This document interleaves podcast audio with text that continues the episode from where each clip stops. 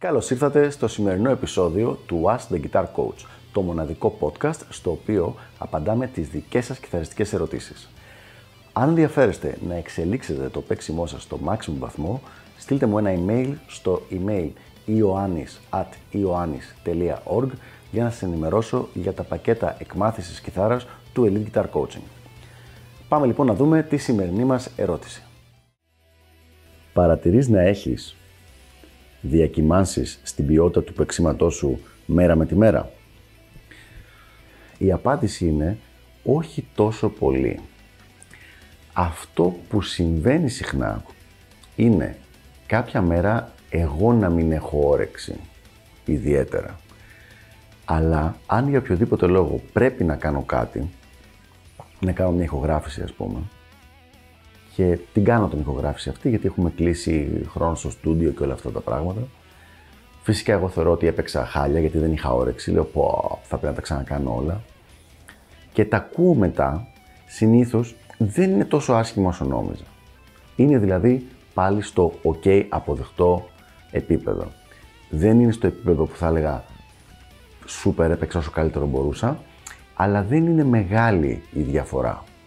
Δεν είναι εκεί που νόμιζα εκείνη τη στιγμή δηλαδή που έπαιζα. Οπότε θα έλεγα ότι μάλλον δεν υπάρχει τόσο μεγάλη, δεν είναι τόσο μεγάλες οι διακυμάνσεις, αλλά υπάρχει πάντα το ενδεχόμενο να μην έχω όρεξη, να είναι η ψυχολογική κατάσταση όχι καλύτερη δυνατή για διάφορους λόγους που μπορεί να μην έχουν καμία απολύτως σχέση με το project, με την κιθάρα και το παίξιμό της, με τη μουσική και όλα αυτά. Ποιο είναι ενδιαφέρον; Όταν ήμουν μικρότερος, θυμάμαι ότι υπήρχαν όντως πολύ μεγαλύτερες διακυμάνσεις. Δηλαδή κάτι το οποίο και πάλι το είχα ελέγξει είτε με audio είτε με βίντεο, ότι όντως από τη μία μέρα στην άλλη υπήρχε αρκετά μεγάλη διαφορά. Αυτό τώρα μπορεί να εξηγηθεί με διάφορους τρόπους. Εικάζω απλά ότι μεγαλώνοντας εντάξει, κάποια πράγματα τα όντως λογικό είναι να γίνονται καλύτερα μετά από τόσες χιλιάδες ώρες παίξήματος ε, παραπάνω, αλλά επίσης τα πράγματα τα οποία δίνουν ένα μεγάλο ρίσκο στο παίξιμο, μάλλον παίζει να τα έχω αποθήσει από το παίξιμό μου, οπότε παραμένουν πιο πολύ προσωπικά στοιχεία τα οποία τα κάνω καλά, οπότε με αυτόν τον τρόπο παραμένει κάπως σταθερή η ποιότητα παίξήματος, δεν έχει μεγάλα πάνω κάτω για να ενημερώνεστε κάθε φορά που ανεβαίνει καινούριο επεισόδιο. Μην ξεχάσετε να πατήσετε subscribe εδώ κάτω και επίσης πατήστε το καμπανάκι ώστε να σας έρχονται ειδοποιήσεις κάθε φορά.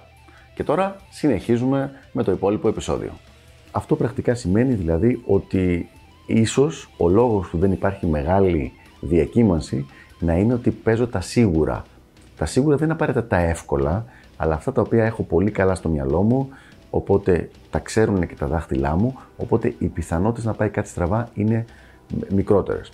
Και πάλι λέω ότι αυτό το εικάζω, δεν το ξέρω με σιγουριά, γιατί είναι πάρα πολύ δύσκολο να κάνεις ένα reflection έτσι στον εαυτό σου να πεις «Α, έκανα αυτό γι' αυτό και γι' αυτό το λόγο». Συνήθως η πραγματική λόγη είναι κάτι τελείως διαφορετικό.